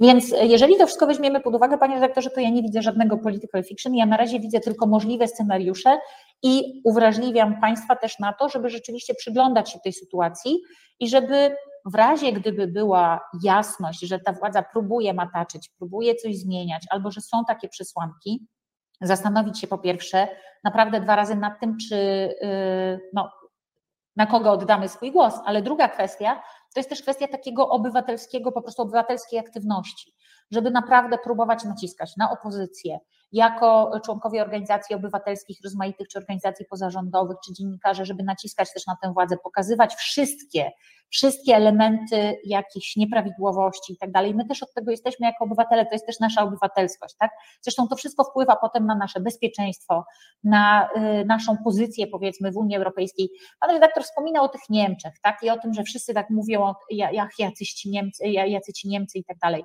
Ja pragnę tylko zauważyć, że skoro już rozmawiamy o tym, kto dominuje w Unii Europejskiej, kto ma istotne znaczenie, tak? W kontekście na przykład naszego bezpieczeństwa, to pragnę zauważyć, że jeśli chodzi na przykład o sankcje nakładane na Rosję, to Niemcy nie blokują sankcji. Sankcje blokują Węgrzy. Nasi dotychczasowi wielcy, a właściwie nie nasi, no bo ja się pod tym nie podpisuję, ale naszej władzy dotychczasowi wielcy sojusznicy i Orban, czyli człowiek, na którego nasza władza jeszcze do niedawna patrzyła jak w obrazek i jak w cudowny przykład tego, jak dedemokratyzować, tak? A dzisiaj Orban mówi, ja się nie podpiszę pod tym, pod tamtym się nie podpiszę. Proszę bardzo, Orban dokonuje mnóstwa blokad E, i sankcji, i e, mnóstwa takich akcji, które są absolutnie wbrew polskiemu bezpieczeństwu. On jest po prostu w jawny sposób prorosyjski. Nie wiem, z czego to wynika, czy z jego krótkowzroczności, czy z braku jakichkolwiek hamulców moralnych, czy dlatego, że mu się naprawdę wydaje, że Rosja wygra e, z Ukrainą i wtedy wygrają ci, którzy popierają Rosję. Oczywiście możemy mówić o takich kwestiach, jak teraz na przykład austriacki, austriacka zgoda na udział Rosjan w spotkaniu e, OBWE, jak dobrze pamiętam. Więc e, no, są takie sytuacje, kiedy rzeczywiście różne kraje, delikatnie rzecz ujmując, nie stają na wysokości zadania, czy chociażby Turcy blokujący wejście Finlandii czy, czy Szwecji do, do NATO we w miarę szybkim tempie. Więc jeżeli to wszystko weźmiemy pod uwagę, to szczerze mówiąc, um, wcale nie Niemcy tutaj dyktują. Oczywiście my możemy mówić o tym, że Scholz, jest ten Scholzyzm, tak, wycofywanie się z podjętych decyzji, jakieś y, lawirowanie, tak, niepodejmowanie decyzji, ale to jest kwestia... Tak, ale my mówimy o tym oczywiście, piętnujemy to. Ja niejednokrotnie mówiłam o tym, że działania kanclerza Scholza są absolutnie niezgodne z polskim interesem, absolutnie nie powinniśmy ich popierać i są niezgodne z interesem europejskim. Natomiast on ma swój interes jeszcze krajowy, tak? Poza tym Niemcy naprawdę przez długi czas funkcjonowały w takim przekonaniu, że mogą mieć tanią ropę z Rosji, mogą, być, mogą żyć w pokoju i jednocześnie być członkami NATO i jednocześnie sobie radzić jakoś tam i w Unii Europejskiej i utrzymywać dobre relacje i z Chinami, i z Rosją i tak dalej. Naprawdę Niemcy w to głęboko wierzyły. Poza tym były głęboko pacyfistycznym też społeczeństwem. My tego możemy nie rozumieć, ale naprawdę w przypadku Niemców no mając y, z tyłu głowy świadomość, że oni przecież przegrali um, wojny światowe i, i to jeszcze w, no, w taki sposób, że naprawdę jakby wzięły na siebie odpowiedzialność za to, co było robione, no to trochę trudno oczekiwać od nich, że oni teraz chwycą za broń i polecą na Ukrainę. Tak? No, wiele rzeczy jestem w stanie zrozumieć i też e, naprawdę jest coś takiego jak, jak po prostu dobro i zło. I my się musimy tego trzymać niezależnie od interesów politycznych, tak? I one są oczywiste w przypadku Rosji i Ukrainy, to nie budzi żadnych wątpliwości. Myślę, że to też nie budzi wątpliwości, jeśli chodzi o, o Niemców, Problemem jest jednak to, że to jest bardzo skomplikowana układanka rozmaitych interesów politycznych. To, co możemy, możemy robić, to możemy mówić, Niemcy robicie źle, ale zrzucanie na Niemcy, na przykład gdzieś tam w pewnych aspektach, ale zrzucanie na Niemcy odpowiedzialności za to, że one teraz rzekomo rządzą Unią Europejską, wcale tak nie jest. Mało tego, moim zdaniem mają teraz wyjątkowo małe znaczenie w Unii Europejskiej, jeśli chodzi o kwestie bezpieczeństwa, jeśli chodzi o kwestie energetyczne. Myślę, że Niemcy w dużej mierze są teraz na pozycji takiego trochę skompromitowanego, takiego wielkiego, wcześniej mocno istotnego dla Unii Europejskiej, integracji europejskiej, powiedzmy quasi mocarstwa, które w tej chwili okazało się jednak kolosem na trochę glinianych nogach. I nawet jeżeli nie zmienia to faktu, że mają tyle e, głosów w Radzie, ile mają, to jednak mimo wszystko no, w tych kluczowych kwestiach to nie oni blokują sankcje na przykład, to nie oni są prorosyjscy, tak, tylko, e, tylko y, chociażby Viktor Orban, tak, więc, czyli nasz do, do niedawna y, wielki sojusznik naszego rządu. Także pamiętajmy też o, o, o tych kwestiach. Do niedawna wielki sojusznik, ale ciągle konsekwentnie niedościgniony wzór Jarosława Kaczyńskiego. Ostatnie pytanie, pani profesor. E, I trochę mm, zrobię taką huśtawkę nastroju, bo najpierw chciałem powiedzieć o tym, że ja sobie niestety wyobrażam jeszcze jedną konsekwencję ewentualną, czy też zagrożenie stanu wyjątkowego, bo taki stan wyjątkowy e, zrobiony na wątłych podstawach z pewnością wywoła e, sporo protestów, a być może nawet takie protesty jak te pod Sądem Najwyższym, czy też rzeczywiście 100 tysięczne w poszczególnych miastach y, dotyczące mm, wyroku Trybunału Julii Przyłębskiej, ale już jest y, zmiana w ustawie o psychiatrii, w której y, mocno upraszcza się mm, procedurę E, dostarczania na izby przyjęć osób, które dziwnie się zachowują. Jak rozumiemy chyba wszyscy dziwnie, to można bardzo ocennie taką opinię wydać i 10 dni musi zająć ocena, czy osoba jest poczytalna, czy niepoczytalna, więc liderzy na 10 dni mogliby być wyeliminowani. Miejmy nadzieję, drodzy Państwo, że tak nie będzie, natomiast miejmy to na uwadze i bardzo dziękuję, że też Pani to podkreśla, że naszą rolą i naukowczyń, i, no, i, i dziennikarzy jest to, żeby pokazywać, jakie są e, możliwe scenariusze. Natomiast na koniec, e, ponieważ Pani też e, zawsze jakąś nutkę nadziei, przynajmniej ja ją słyszę w Pani wypowiedziach, to chciałem Panią spytać, czy jeżeli uda się opozycji wygrać wybory, to czy mamy nadzieję na to, że ta nasza polska europejskość czy euroentuzjazm e, zaowocuje e, nie tylko odblokowaniem prodemokratycznych różnych działań, ale także no, pozycją Polski w Unii Europejskiej, mówiąc wprost, czy my będziemy w stanie z tego pariasa Europy stać się tym, kim kiedyś byliśmy, czyli państwem, które siadało z największymi do rozwiązywania e, rozmaitych problemów, czy jako e, strona, czy przynajmniej jako głos doradczy. Panie doktorze, absolutnie tak. Ja tutaj muszę wnieść naprawdę dosyć dużo nadziei, dlatego że nie ma żadnych przesłanek, które by pokazywały, że tak miałoby się nie stać. To znaczy rozliczenie PiSu e, i jego dogłębność, powiedzmy, nie wiem, radykalizm i tak dalej, na tym poziomie krajowym to jest jedno.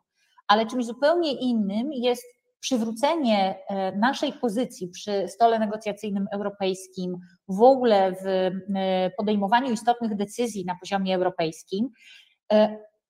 Jest, i Pan o tym wspomniał, jest takie przekonanie, i niestety ono jest dosyć powszechne. Dlaczego mówię niestety? Dlatego, że ono jest y, nie w pełni uzasadnione.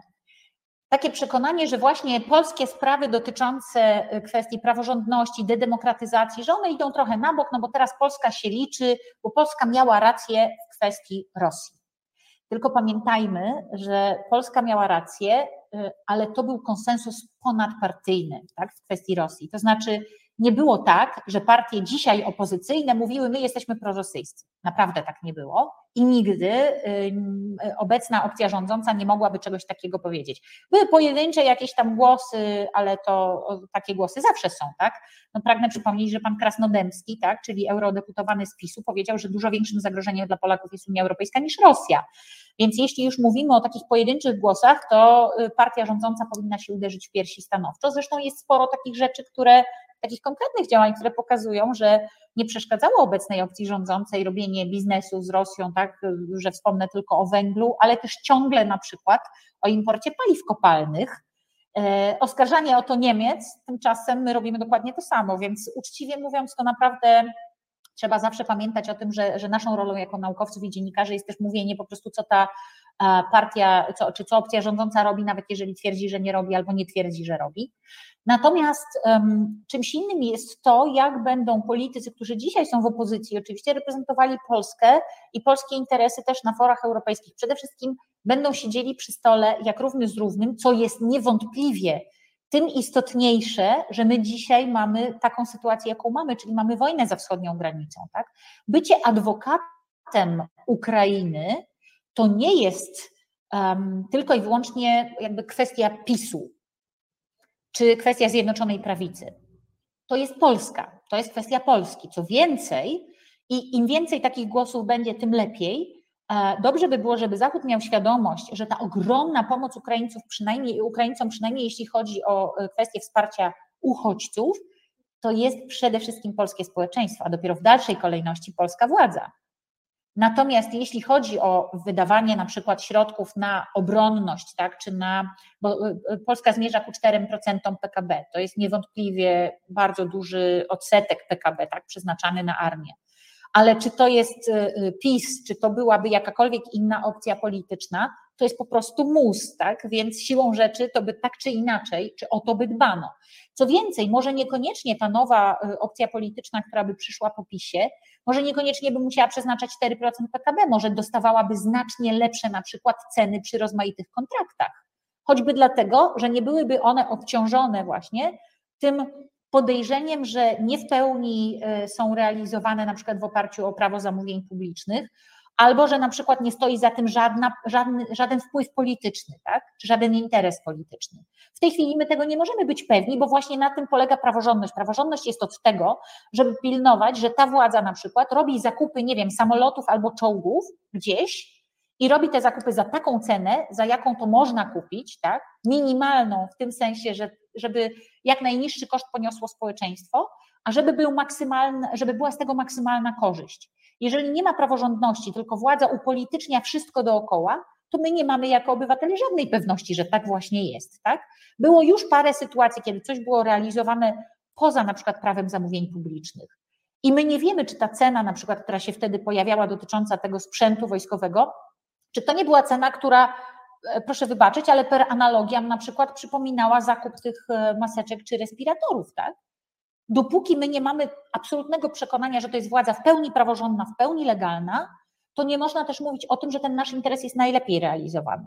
Dlatego każda władza, która będzie bardziej demokratyczna niż Prawo i Sprawiedliwość, a Prawo i Sprawiedliwość, jak już wspomniałam, jest władzą, która dąży do obniżenia jakości demokracji w Polsce. I to jest niewątpliwe, to nie jest niczyja, niczyj wymysł, tylko o tym mówią absolutnie wszystkie możliwe rankingi i wszyscy możliwi um, eksperci, poza oczywiście pisowskimi, ale to, to sobie darujemy. Natomiast y, jeśli weźmiemy to pod uwagę, to ja uważam, że absolutnie tak. Jeżeli opozycja dojdzie do władzy, y, dzisiejsza opozycja, sądząc po tym, jacy to są ludzie i co ci ludzie mówią w tej chwili o tym, jak sobie wyobrażają to, co popisie, to y, ja sądzę, że będzie w tym więcej demokracji i praworządności, a także będzie więcej wiarygodności w oczach partnerów europejskich. To jest niewątpliwe. Inną sprawą jest, że tej opozycji w tej chwili brakuje pewnej jasności przekazu tego, co po tym pisie, i brakuje umiejętności zakomunikowania społeczeństwu tego, jak ta opozycja sobie wyobraża, że Polska będzie wyglądała zarówno w kontekście międzynarodowym, jak i tutaj u nas na naszym podwórku, jeśli PiS zostanie odsunięty od władzy. Tego po prostu wciąż brakuje i ja czekam, aż opozycja w prostych komunikatach to społeczeństwu przekaże i pokaże, że to będzie Polska znacznie lepsza niż ta, z którą mamy do czynienia w tej chwili. Bardziej demokratyczna oczywiście, z, y, bardziej praworządna oczywiście, ale też Polska, która ma Polakom coś bardzo konkretnego do zaoferowania i to bardzo różnym grupom. Od tych Polek, które w tej chwili nie rodzą dzieci, bo się boją. Jeżeli w kraju jest tak niski przyrost demograficzny, to oznacza, że Polacy się po prostu boją rodzić dzieci w tym kraju. To jest dokładnie odwrotność tego, co PiS zamierzał i do czego PiS rządził. E, do, do, odwrotność tego, co się dzieje na przykład, co się działo w Wielkiej Brytanii już nawet wcześniej. Dokładnie pokazuje, tak, że... więc jeżeli weźmiemy to pod uwagę, to PiS po prostu w ten sposób pokazał, że doprowadził Polaków do sytuacji, w której oni absolutnie nie mają żadnego przekonania, że przyszłość będzie dobra. Natomiast oczywiście są rozmaite sposoby na to, żeby doraźnie wygrać wybory i potem e, próbować e, kontynuować powiedzmy tę dedemokratyzację. E, dlatego właśnie ja jestem absolutnie zdania, że opozycja ma tutaj dużo większą odpowiedzialność na swoich barkach niż się chyba opozycji w tej chwili wydaje. No i czekam na e, jakiś komunikat, który pokaże, że opozycja rzeczywiście rozumie tę odpowiedzialność. Wszyscy czekamy, nadzieję mamy. Ja wszystkim też polecam Stefana Kisielewskiego, który mówił o ciemnym miejscu, do którego słońce nie dochodzi, żeby się tam nie urządzać, a ja wszystkich Państwa namawiam żeby nie zapominać, gdzie jesteśmy i starać się stamtąd wydostać. Naszą gościnią była pani mm, naukowczyni profesor Renata Minkowska-Norkiene. Bardzo dziękuję za e, ten powiew nadziei i jak zwykle e, to bardzo interesującą rozmowę. Dziękuję serdecznie. Dziękuję pięknie za spotkanie. Drodzy Państwo, to była rozmowa z panią profesor Renatą Mieńkowską-Norkienę.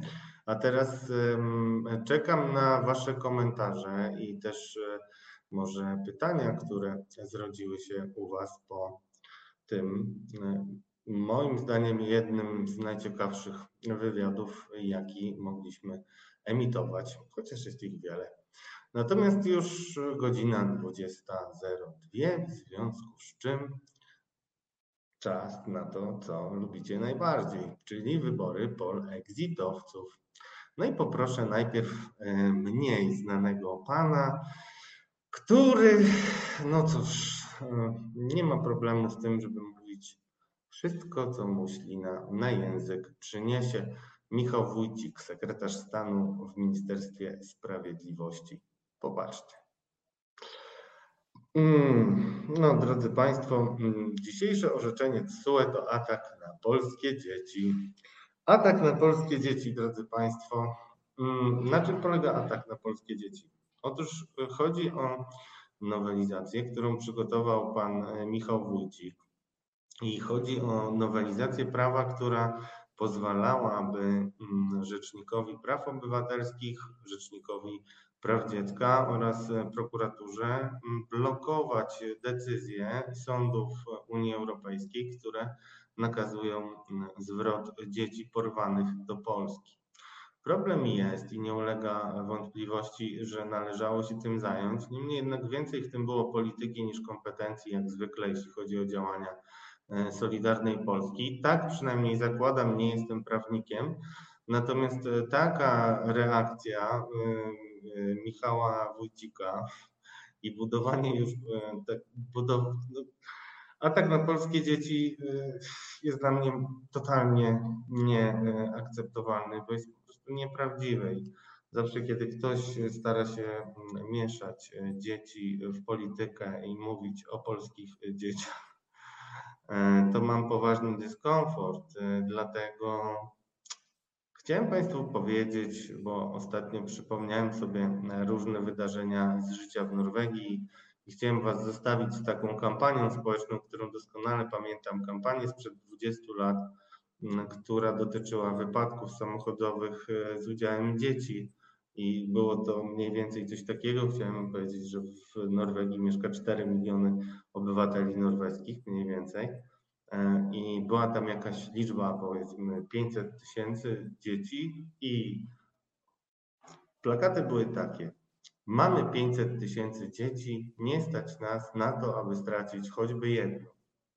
Było to pewnie 20 lat temu, a ostatnio czytałem o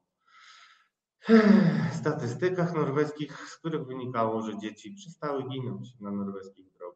Jak myślę o tym, ile mamy w Polsce samobójstw, problemów psychicznych dzieciaków, o których cały czas mówi między innymi nauczyciel Paweł Lęcki i tak dalej, to myślę sobie, że ktoś tu bardzo upadł na głowę, a jeszcze szczuć na Unię Europejską E, z powodu e, swojej niekompetencji, e, no to jest coś, co mimo, że drugi kandydat pewnie wszystkim Państwu wyda się mocniejszy i bardziej spektakularny, liczę na to, że ta kandydatura zyska jeszcze Wasze uznanie, jeszcze trochę więcej powiem o całej sprawie w kolejnej, dalszej części programu.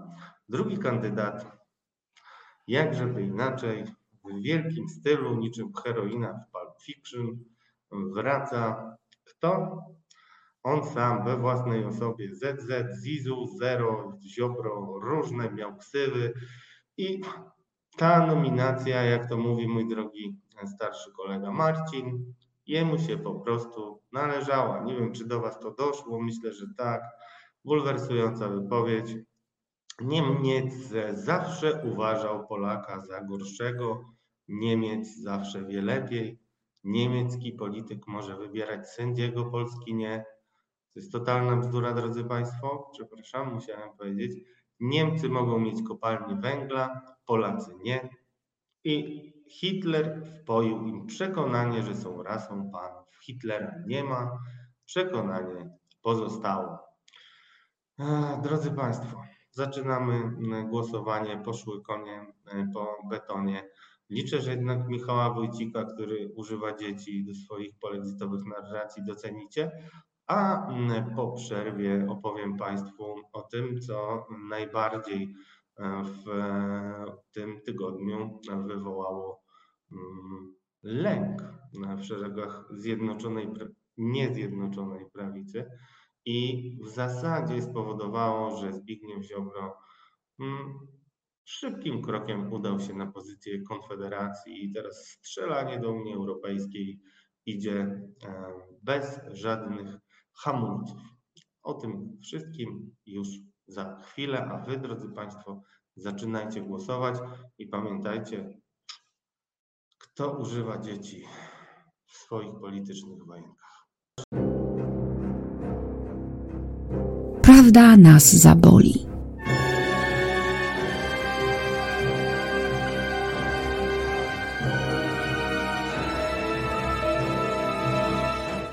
Witam znowu, e, drodzy Państwo. Nazywam się Radosław Gruca, to jest Bez Wyjścia na kanale Reset Obywatelski. Zaczynamy od e, wczorajszej informacji dotyczącej decyzji Komisji Europejskiej, o której też rozmawialiśmy z panią e, profesor Renatą Minkowską-Norkienę. Drodzy Państwo, zmierzamy do momentu, kiedy Trybunał Konstytucyjny Trybunał Julii Przyłębskiej. Ten sam Trybunał, drodzy Państwo, mm, który już wcześniej był uznawany za sąd, który mm, nie jest sądem przez orzeczenia Europejskiego Trybunału Praw Człowieka, może zostać teraz uznany za nie sąd przez TSUE. E, należy się tego spodziewać i też należało się spodziewać e, takiej decyzji Komisji Europejskiej.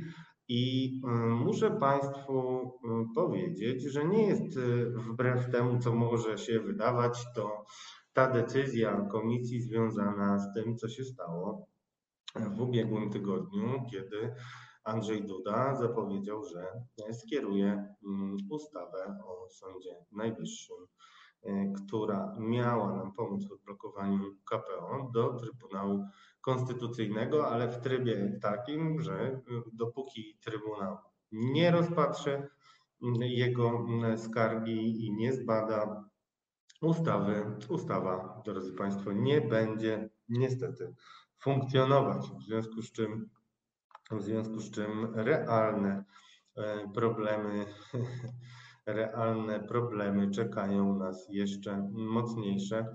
Przypomnę, że kary cały czas e, biją i przez e, te wszystkie miesiące, przez które naliczane są kary, e, postawa rządu w zasadzie stała się takim, nie wiem nawet jak to nazwać, no generalnie rząd się przyzwyczaił już do tego, że będzie mu się obrywało za te kary zorientował się, że dla Polaków już kwota 10 milionów euro w większości nie jest wyobrażalna i przeliczalna, tak jeśli chodzi o wyobrażenie sobie, ile to jest. W związku z czym, skoro kary są naliczane i nie jest to 100 milionów euro, tylko 200, to tak naprawdę krytyka, która mogłaby się przełożyć na przykład na spadek e, w sondażach. No cóż, nie nastąpiła. E, drodzy Państwo, Ziobro e, przed chwilą mnie informuje, bo nie widzę tego niestety z mojej pozycji. Ziobro 80%. Mogłem się tego spodziewać, dlatego postaram się jeszcze trochę dać szansę zaraz ministrowi Wójcikowi i opowiedzieć Wam w szczegółach o co chodzi, a też e, zobaczmy, e, jakimi maczugami uderzał rząd w swoich przeciwników politycznych, oczywiście też przede wszystkim w parlamentarzysta europejskiego Radosława Sikorskiego, który, jakby to powiedzieć, no cóż, e, sam sobie narobił kolejnych e, kłopotów i e, zapowiadaliśmy razem z Marcinem, którego mi bardzo brak, niestety za nie mógł w ostatniej chwili. W związku z czym Marcin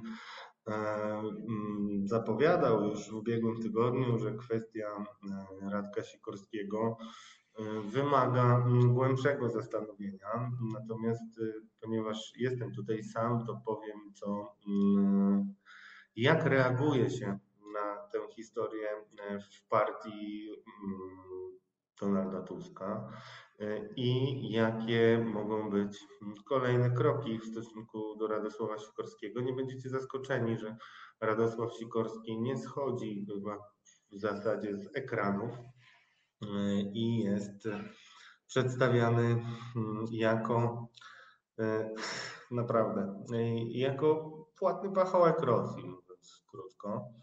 Próbuje się udowodnić, że skoro e, współpracował ze Zjednoczonymi Emiratami Arabskimi, to w zasadzie to samo, co współpraca e, z Rosją. Podczas gdy, kiedy Lotos zostaje sprzedany, czy rafineria gdańska zostaje sprzedana Saudi Aramco, E, które z Rosją ma świetne relacje i robi gigantyczne interesy, no to nie ma żadnego problemu. No cóż, jak się przez lata ogranicza materiały dotyczące światowej polityki i buduje się fałszywe przekazy, to później grunt jest całkiem, całkiem wyraźny i dobry na tego typu kłamstwa. E, zaraz pokażę Państwu kilka screenów, e, które przygotowałem e, na dziś. Pierwszy to Sikorski, Radosław. Pokażę Państwu taką ciekawą sytuację, którą odnalazłem. Sikorski spotkał się z Ławrowem w Emiratach i znak zapytania. Jest wniosek do ABW. Solidarna Polska, a kto, któż by inny złożyła wniosek do ABW o zbadanie, czy europoseł Radosław Sikorski spotkał się z szefem MSZ Rosji Sergiejem Ławrowem w listopadzie 2022 roku na konferencji na forum Zjednoczonych Emiratach Arabskich. E, oczywiście, jak to najczęściej bywa e, z mediami tak zwanymi narodowymi, to jeżeli nie rozpoznaliście, jest e, screen z, materiałów emitowanych w TVP Info. Możecie też zobaczyć, że to nie jedyny materiał mm, o Radosławie Sikorskim. Od razu do jego e, drzwi w Chobielinie zapukało czterech oficerów e, CBA, czworo oficerów e, albo pięcioro nawet oficerów CBA, którzy rozpoczęli kontrolę jego oświadczeń majątkowych. I wiecie Państwo, to nie jest oczywiście coś, co jest jakimś no, złamaniem prawa, bo przecież każdy powinien być kontrolowany, nie ulega to żadnej wątpliwości. Natomiast to ma walor e, e, taniej popisówki ludzi służb, którzy tworzą tylko wrażenie, że są na tropie jakichś wielkich przekrętów. Muszę Państwu powiedzieć, że nie jest wcale tak, że Radosław Sikorski jest jedynym parlamentarzystą, który y, jest obecnie kontrolowany. I chciałem chwilę jednak powiedzieć o tym parę słów, bo wielu z Państwa nie zdaje sobie sprawy z tego, z czym to się wiąże, a też mm, zwracam uwagę na temat, który będzie się pojawiał w każdym moim programie, czyli na zagrożenie w przeprowadzeniu wyborów i też przeciwdziałanie jakimkolwiek mm, inicjatywom, które mogą jednak Polaków poruszyć i mogą przynieść informacje, które będą tą kroplą przelewającą parę goryczy. I właśnie temu między innymi służą rozmaite postępowania e, wszczynane przez prokuraturę z arcybłahów, błahych powodów.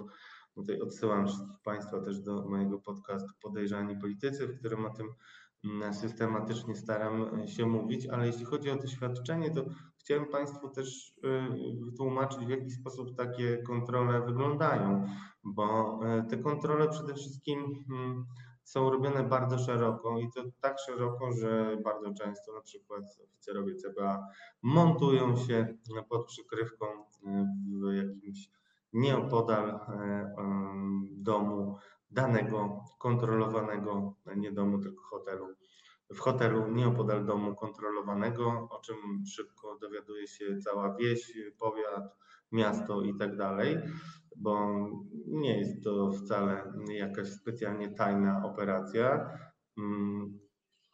Następnie zwracają się do rozmaitych urzędów, szczególnie w mniejszych miejscowościach, co zawsze jest wydarzeniem. Występują do banków, występują do ubezpieczalni. To wszystko buduje takie wrażenie, że musi coś być na rzecz, szczególnie u ludzi, którzy po pierwsze nigdy wcześniej nie spotkali się z tego typu historiami, a po drugie mm, w ogóle ze służbami. Też znam wiele przypadków ludzi, którzy, e, którzy e, no, mieli sytuację, że ich pracownicy e, rzucali papierami po jednym spotkaniu z oficerem ABW, który ich wypytywał, bo po prostu unikają tego typu sytuacji. Więc to, co się dzieje z Sikorskim, jest e, ze wszechmiar e, akcją PR-ową, z której w moim przekonaniu nic e, się nie wydarzy na koniec, bo po pierwsze Sikorski głupio się czuje w, w, roli jego adwokata, tym bardziej, że wielokrotnie zadawałem mu szereg trudnych mm, pytań, ale jeśli chodzi o mm, tę historię, to przyznaję, że trudno mi się y, mm, autentycznie oburzać. I y, różnica między mną, a pewnie większością osób, które jednak mają e, poczucie, że skandal jest i to nie mały, to y, chcę powiedzieć bardzo autorytatywnie, że ludzie, takie też e, państwa, które dysponują dużymi pieniędzmi, bardzo często płacą y, nie za lobbying, tylko za autentyczne doradzanie, za możliwość dyskusji z człowiekiem, który przez wiele lat był szefem MSZ-u, jest rozpoznawalny na całym świecie, odegrał bardzo istotną rolę na Majdanie. To jest człowiek wybitnie inteligentny i człowiek, który ma oczywiście wielkiego wroga w samym sobie. Wydaje się, że gdyby bardziej rozważnie mm, przedstawiał swoje stanowiska, to nie miałby nawet połowy problemów. Gdyby nie był, tak powiem, mm, gdyby nie był tak e, barwy niewypowiadającą się postacią, ciężko by mu było zrobić taką awanturę, jaka dzisiaj wygląda. Niemniej jednak E, to, że e, holenderska prasa o tym pisze, e, no, zostało wykorzystane jako pretekst do tego, żeby pokazać, że to jest jakiś obiektywny zarzut. Mm, zarzutem obiektywnym, który można skierować w stosunku do całego Parlamentu Europejskiego, jest brak transparentności, czy też brak służb, które by mogły mm, prewencyjnie, profilaktycznie badać rozmaite relacje. I tutaj też, żebyście Państwo zobaczyli, w jaki sposób PiS próbuje wszystko wrzucić do jednego worka w celu zachodzenia nam e, Unii i Parlamentu. Chciałem na chwilkę jeszcze pokazać y, screen, który przygotowałem z panią byłą ministrą edukacji narodowej Anną Zalewską, która wyraźnie tęskni za atencją E, i opowiada różne, mm, różne ciekawe bardzo historie, mm, które no, mm, w zasadzie z pragmatyką życia parlamentarnego i działań, jakie są w parlamencie, nie mają e, wiele wspólnego, ale wykorzystują pewną aberrację, żeby pokazać to jako regułę, która dotyczy E, Parlamentu Europejskiego. Już się powoli wypala ta absolutnie kuriozalna historia, narracja o tym, że Katarczycy e, płacili, to oczywiście sugestie, takie delikatne sugestie, nie to, żeby tam ktoś komuś robił jakieś specjalne wyrzuty, ale przypomnę, że afera Qatargate, czyli afera z łapówkami, które otrzymywali parlamentarzyści z Parlamentu Europejskiego, głównie z grupy socjalistów, co też jest wyjątkowo korzystne i sprzyjające PiSowi, bo przecież no, jednak socjaliści i lewacy łatwo to jest połączyć w jedną kulkę e, i nią walić. Pani Zaleska powiedziała, w PR w parlamencie działa takie lobby, że europosłowie w ciemno składają poprawki NGO-sów. E, wszyscy zaczynają pytać i sprawdzać dokumenty. Uważam, że to dobrze. Natomiast sama Unia Europejska czy Parlament Europejski nie oczyszczą się. Tu musiałaby wystąpić duża determinacja Rady Europejskiej, mówi europosłanka. No, jeżeli nam hmm, proponują swoje usługi czyszczenia e, politycy e, Zjednoczonej Prawicy, to ja bardzo dziękuję i, i w zasadzie e, no, wiem, czym się takie czyszczenie może skończyć. Generalnie Niedużo by e, zostało ludzi, którzy myślą inaczej, bo to się zawsze do tego na końcu e, sprowadza. Natomiast to, co mówi dalej w tym wywiadzie pani Zalewska, mm, jest e, no, standardowym działaniem propagandowym tej ekipy, polegającym na tym, żeby eksponować mm, wyjątki i nazywać je regułą przy Parlamencie Europejskim, w Brukseli w ogóle, ale też w poszczególnych państwach działa bardzo dużo NGO-sów, które pełnią bardzo istotne e, funkcje i tylko garstka z nich e, jest e, skażona, bym powiedział, czyli jest tylko taką maskirowką, jeśli chodzi o mm, ukrywanie, tak bym powiedział, mm, ukrywanie mm, łapówek, mówiąc wprost. Akurat kto kto, ale politycy PiS o tym, jak się łapówki wręcza, mogą wiedzieć bardzo dużo. W związku z czym być może stąd jest taka mm, obsesja drobna albo niedrobna pani e, Zalewskiej. Zobaczymy, mm, czy kiedykolwiek pojawi się jakieś e, konkretne, konkretny dowód, który by pokazał, że do pani Zalewskiej przyszła jakaś, e, mm, jakaś e, organizacja NGOs i wprowadziła ją w błąd, czy też była świadkiem tego, żeby poprawki NGOsów, które mogły wyglądać na opłacone e, jakimiś petrodolarami, czy cokolwiek takiego zobaczymy. Natomiast co do zasady, działalność NGO-sów. E, mogę to powiedzieć też z własnego doświadczenia, kiedy współpracowałem z Parlamentem Europejskim. Mm, e, daje e, kontakt z takimi najbardziej palącymi problemami poszczególnych społeczeństw i należałoby ją oczywiście nieco mm, usprawnić w tym sensie, że Parlament Europejski dotąd e, nie wypracował jeszcze procedur, e, które e, mogłyby zagwarantować, że takie udawane NGOsy mm, będą, a de facto łapówkarze będą bardziej obecni niż to było do tej pory. Chciałem też Państwu pokazać, jak e, zastanawiam się, czy nie, mm, czy, czy nie zgłosić kandydatury pani, pani Beaty Szydło, ponieważ popatrzmy sobie, w jaki sposób zareagowała pani Szydło na ostatnie informacje dotyczące Komisji Europejskiej. I czytam Państwu, dla mnie cały czas dewiza e, praca, pokora, umiar jest ważna i cały czas określa moje zaangażowanie w polityce.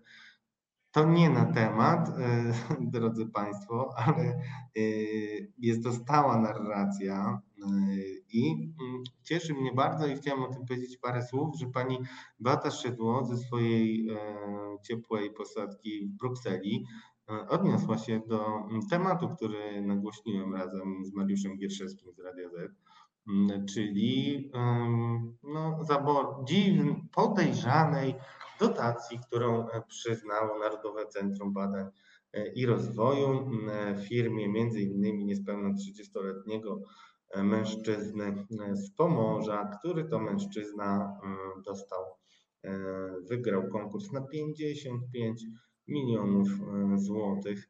E, Wydaje się, że będę miał mini satysfakcję, bo konkurs będzie odwołany, ale co mówi dzisiaj pani Szydło? Oczywiście e, mówi tak, ta ostatnia sprawa, o której pan redaktor wspomniał, czyli Narodowe Centrum Badań i Rozwoju jest niezwykle bulwersująca, ale wnioski zostały wyciągnięte i osoby odpowiedzialne za to poniosły konsekwencje i dobrze.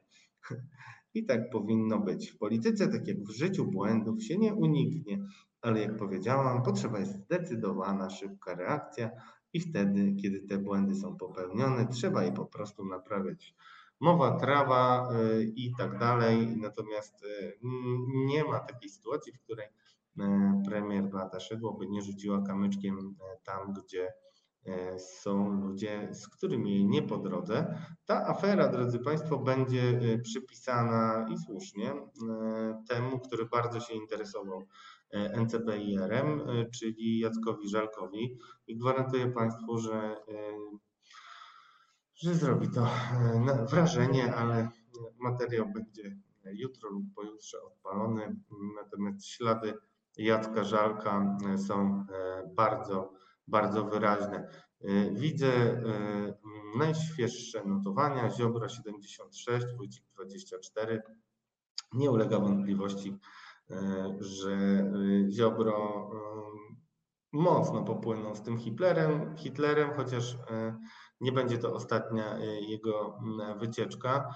E, Poproszę, zróbmy w takim razie jeszcze drobną przerwę, po której opowiem Wam jeszcze o tym, w jaki sposób reaguje się na bardzo e, niebezpieczne e, dla Polski wystąpienie do e, TSUE. Niebezpieczne, ponieważ wskazujące nas na anarchię. Po co i e, w jaki sposób to wiąże się z tym, czego doświadczyliśmy przez ostatnich 8 lat, opowiem już. Dochodzenie prawdy. Dziennikarz śledczy Tomasz Piątek jest nieustannie na tropie. Ujawnia wszystko to, co najgłębiej ukryte. Fakty niewygodne dla władzy i kłamstwa najważniejszych osób w państwie. Jak wygląda dziennikarskie śledztwo? Jak dochodzi się do prawdy? Nie chowamy głowy w piasek. W poniedziałki o 19 w resecie obywatelskim potężna dawka niewygodnej prawdy. Drodzy Państwo, drodzy Państwo, wracamy, wracamy, a ja mm, hmm, muszę powiedzieć, że rozkładam ręce powoli, ponieważ e, w międzyczasie Zbigniew Ziobro jednak postanowił wziąć się e, jeszcze bardziej do roboty i e, skomentował również e, kwestię dzieci, deklasując swojego młodszego kolegę, ale przy okazji, mm, kiedy już e, trafią e, do Państwa za chwilę, e, przygotowałem jeszcze jeden screen, który chciałbym Państwu pokazać, żebyście wiedzieli, że narracje polexitowe będą teraz wkraczać w nową mm, erę, a będą wkraczać w nową erę i będą miały zupełnie nowe wydanie. Dlaczego e, tak twierdzę? Mm, za- sekundkę zobaczycie. Mm, Przygotowałem dla Was screeny. e, Po pierwsze, po pierwsze ze stron rządowych, żeby pokazać Wam e, o jak działa obecnie zjednoczona, niezjednoczona opozycja. To znaczy, że minister Ziobro e, ma już e, zupełnie nieskrępowane pole e, do tego, żeby uprawiać e, swoje e, rozmaite, e, rozmaite narracje polexitowe i generalnie już nikomu to specjalnie nie przeszkadza. Natomiast to, co jest istotne, zwróciło moją uwagę, o tym powiedzieć, zwróciło moją uwagę mm, wystąpienie Zbigniewa Ziobro, które relacjonuje dziennik e, a dokładnie zwróciło moją uwagę jedno słowo, drodzy Państwo, i to jest mm, słowo, którego pochodzenie dobrze znam. Zacznijmy od cytatu. E, cytat dotyczący konfliktu e, z Komisją Europejską. Już tych cytatów e, podawaliśmy dziesiątki, jeśli nie setki. Niemniej jednak mm, teraz moją uwagę zwróciła następująca wypowiedź Zbigniewa Ziobro. Generalnie chodzi o jego reakcję. Tytuł artykułu Polska zaskarżona do TSUE, Ziobro wściekły i cudzysłów te urzędasy w Komisji Europejskiej. Ziobro mówi, Komisja Europejska prowadzi zaplanowany atak na polskie państwo. Dzieje się to, przed czym Solidarna przestrzegała, czyli jak zwykle stała narracja. Ale teraz powiem, dlaczego zwracam Państwu uwagę na to słowo. I szerszy cytat. Nie ma i nigdy nie będzie na to naszej zgody. To jest droga do bardzo poważnego konfliktu, z którego nie zdają sobie sprawy nawet urzędnicy, żeby nie powiedzieć urzędasy w Komisji Europejskiej. Jestem przekonany, że opór polskiego społeczeństwa w miarę powiększania się świadomości celu, jaki stawia sobie Komisja, będzie narastał. Drodzy Państwo, skąd u ministra hmm, słowo urzędasy? I skąd ono w ogóle się wzięło w polskiej e, opinii publicznej? Mogę zdradzić Państwu tajemnicę, mm, którą poznałem w dzienniku Fakt, a wcześniej w dzienniku Super Express, czyli w tabloidach. Urzędasy e, to E, pojęcie, które wypełniły treścią e, tabloidy, by nie powiedzieć brukowce, e, w ten sposób, że atakowali za wszystko praktycznie rozmaitych urzędników. Kiedy tylko opisywali jakiś problem, to zawsze musiał być jakiś urzędas, który za to odpowiada. Często bardzo to było naciągane, ale okazało się, że bardzo trafia w gusta E, fanów e, tabloidów, w związku z czym mm, to słowo, które wymyślił kolega Robert, dzisiaj pracujący e, w Orlen Press, kiedyś istotna postać w Super Expressie w dziale warszawskim, zrobiło to słowo karierę, ale dlaczego zwracam też uwagę na to, że pojawia się teraz, bo to świadczy o tym, drodzy Państwo, że Zbigniew Ziobro uruchamia swoje dziennikarskie, dziennikarsko-PR-owskie Luftwaffe. Tak wiem, złośliwy jestem. A chodzi o dwójkę byłych wicenaczelnych faktu, którzy po tym jak odeszli z gazety, a ja też miałem okazję z nimi pracować, więc Znam trochę ich podejście do rozmaitych narracji. Kiedy odeszli, odnaleźli się przy Zbigniewie Ziobrze i zaczęli tworzyć jego narrację wielkiego szeryfa.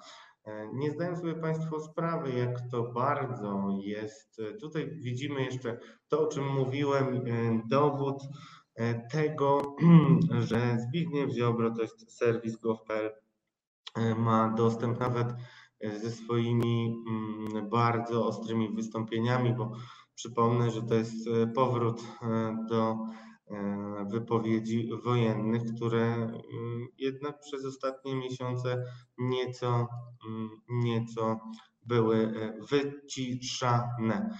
No a Zbigniew Ziobro znów mówi, komisja prowadzi zaplanowany atak na państwo polskie, finalnie ma to doprowadzać do likwidacji polskiej suwerenności, państwowości, to próba realizacji koncepcji jednego scentralizowanego państwa. Ble, ble, ble. Nie ma sensu już dalej tego cytować, bo Państwo doskonale to wiecie oczywiście. Ten rząd e, mieści się w Berlinie, zdaniem rząd, e, taki mini oddział rządu światowego mieści się w Berlinie i zamierza przejąć od Polski władzę nad krajem, nad Wisłą. Tak to wygląda. Drodzy Państwo, mm, dzisiaj patrzę na wyniki i poproszę jeszcze Izę, żeby poinformowała mnie, jak to wygląda, bo uznaję, że nie przekonam Was dzisiaj do, do e, Michała Wójcika, e, a moja kapitulacja drodzy Państwo, bierze się z tego, że przeczytałem wypowiedzi pana ministra. Mam nadzieję, że uda nam się jeszcze je wyświetlić za chwilę. Ziobro 77%. No cóż, zabrakło mi dzisiaj Marcina, żebym mógł lepszą laudację kandydaturze pana Wójcika y, przygotować. No, niemniej jednak z pewnością, mm, z pewnością y, no, bez, bez tego cytatu się absolutnie nie odejdzie. Już go szukam, drodzy Państwo, sprawdzamy, e, sprawdzamy nasze screeny. Zaraz e, nasza wspaniała Iza e, nam je pokaże. To jest też moment, w którym mogę podziękować Marcinowi Millerowi i też zmotywować Was do jeszcze oddawania głosów, bo ciągle jest ich zbyt mało. Drodzy Państwo, Chciałem, mm, chciałem podziękować Marcinowi Millerowi, zachęcić Was do wpłat na e, Reset Obywatelski e, i przypomnieć też mm, coś, co usłyszałem wczoraj mm, jako puentę do tej e, nieustannie powtarzanej troski o suwerenność Polski. Chciałem Państwu powiedzieć, że o suwerenności Mówił też e, Jerzy Przystajko, ekspert od e, systemu opieki zdrowotnej i mówił tam mm, rzeczy, od których e, wielu z Państwa jeżyły się włosy na głowie, w związku z czym bardzo Was zachęcam do tego, żeby wysłuchać tego, co Jerzy Przystajko, polityk partii Razem, miał tam do powiedzenia. Polityczna Mafia, program, który prowadzę e, ósmy tydzień. E,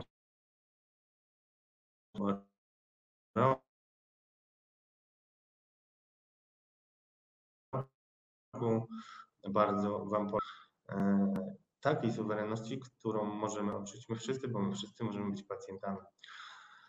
Kończymy głosowanie, drodzy Państwo kapituluję i wszystko mi niestety opadło, kiedy przeczytałem, że Zbigniew Ziobro powiedział tak o decyzji w sprawie mm, tego prawa dotyczącego zabezpieczenia rzekomego polskich e, dzieci.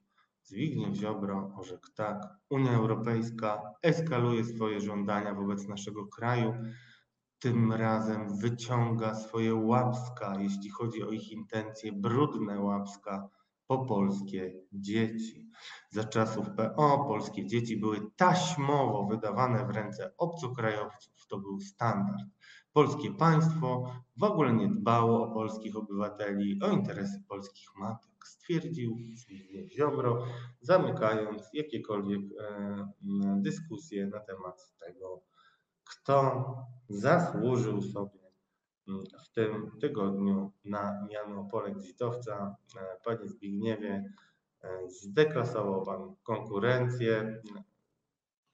Drodzy Państwo, widzicie, mam nadzieję, e, ten cytat jeszcze raz go przeczytam.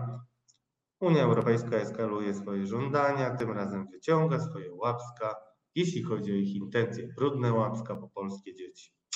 Trzymajcie wszyscy swoje dzieci. Ja swoje trzymam bardzo blisko e, i wiem, ile e, wyzwań z wychowaniem dzieci we współczesnej Polsce się wiąże. E, to na dziś, drodzy Państwo, koniec. Zbigniew Ziobro został polexitowcem tygodnia, a my wracamy za tydzień w pełnym składzie i w pełnej formie. Dziękuję serdecznie. Pamiętajcie, że szczególnie w dzisiejszych czasach potrzebujemy patronów. Na dole widzicie patronite.pl ukośnik reset obywatelski oraz zrzutka.pl ukośnik Z, ukośnik reset obywatelski. Bardzo zachęcam Państwa do wpłat. Dziękuję serdecznie. Program dzisiejszy mm, mm, sponsorował Marcin Miller, realizowała Iza, a przeprowadził Was przez odbędy polexitowych Wypocin Radosław Górca, Polska. Do zobaczenia.